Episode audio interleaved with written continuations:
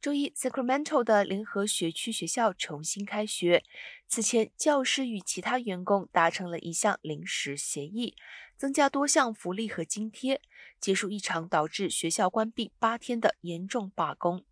三月下旬开始在加州首府举行的教师罢工，影响了四万三千名的学生和七十六所学校。罢工的原因是教师和其他学区工作人员表示有严重的人员短缺、繁重的工作量和对薪酬的担忧。